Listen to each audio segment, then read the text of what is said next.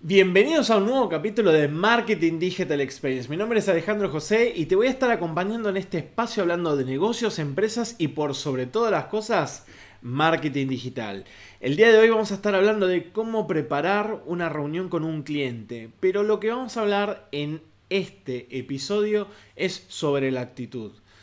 Hace rato que vengo hablando y viendo con, con muchos colegas y en la comunidad de Community Manager de Argentina, el grupo de Facebook, donde muchas veces se plantean distintas situaciones de problemas con en relación para con el cliente o clientes que ellos tienen o que lo que es lo que les exigen y demás.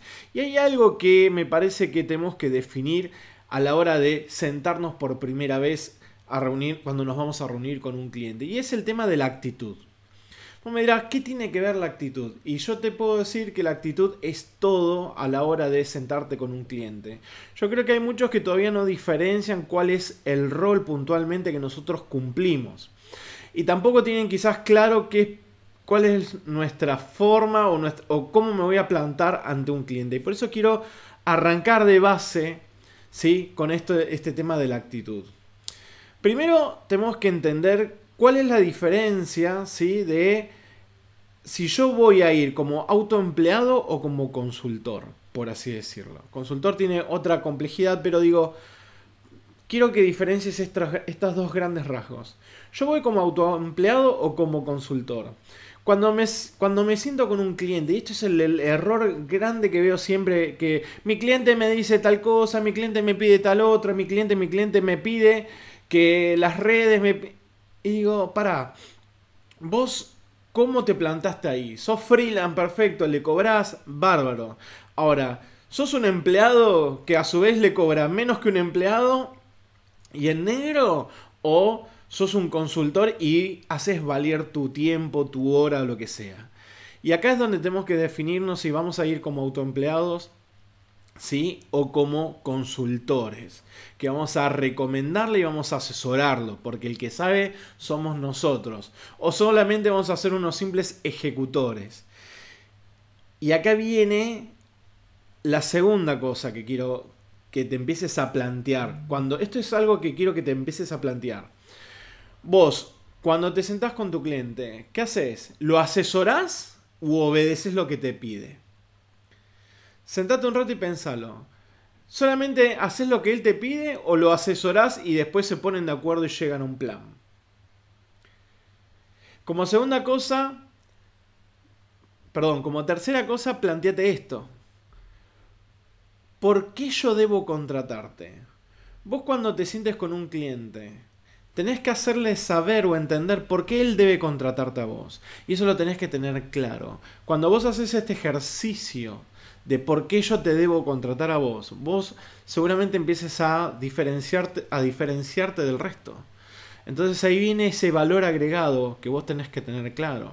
Porque yo soy diseñador gráfico, porque yo tengo tantos años de experiencia, porque yo conozco el rubro, porque yo, porque yo, porque yo. O sea, tenemos que entender por qué yo debo contratarte. Y no le pongas porque te voy a atender las 24 horas del día, porque la realidad te va a arruinar. ¿Sí? Porque él se le va a ocurrir algo a la 1 de la mañana y te va a escribir, algo a las 11 de la noche, a las 10 de la noche, a cualquier hora, te va a escribir. Entonces, parte de lo que yo quiero que sepas es la actitud que vos tengas va a determinar de ahí en más en adelante la relación que vos tengas con tu cliente. Tu actitud va a determinar esa relación, va a determinar si él te va a tratar como un empleado o como un consultor.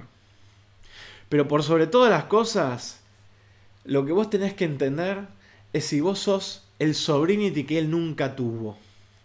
¿Sí? ¿Sos el sobrinity que él nunca tuvo? Pregúntatelo. Entonces, lo primero que tenemos que tener en claro a la hora de trabajar con un cliente es definir cuál va a ser mi rol, definir cuál va a ser mi actitud. Porque muchas veces entramos muy sumisos, o sumisos, perdón, a la, a la reunión y no nos damos cuenta. Y vamos con una mentalidad de empleado y, y, vamos buscando nuestro jefe de vuelta y nos metemos como autoempleados sin darnos cuenta. Entonces, esto que yo te planteé recién es, primero, fíjate por qué yo debo contratarte. ¿Sí? Fíjate bien eso, cuáles son tus valores agregados. La actitud ante tu cliente, si vas a ser de autoempleado o de consultor. Cerra los ojos y pensá, cada vez que te juntas con el cliente, ¿lo obedeces o lo asesorás? ¿Sí? Y lo, y lo que siempre digo es, planteate si realmente vos sos un consultor o sos el sobrinite que nunca tuvo. Nos vemos en el próximo capítulo.